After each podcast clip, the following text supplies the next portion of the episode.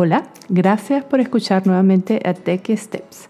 El día de hoy vamos a hablar sobre la tarjeta 1-21, cómo enviar un mensaje especial. El iPhone tiene una función que permite enviar mensajes con efectos especiales en la pantalla para la persona que lo recibe corazones cambiando de tamaño, globos volando y confete. A mí personalmente me encantan porque le agregan acción al mensaje. No muchas personas conocen esta función, así que si deseas enviar un mensaje de texto original y diferente, esta es la tarjeta que te enseñará cómo hacerlo. Te invito ahora a que voltees la tarjeta para que veamos el paso a paso de cómo enviar un mensaje de texto con efectos especiales.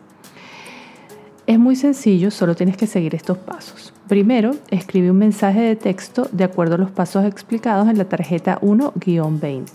Toca por algunos segundos la flecha hacia arriba hasta que aparezca la opción de enviar con efecto.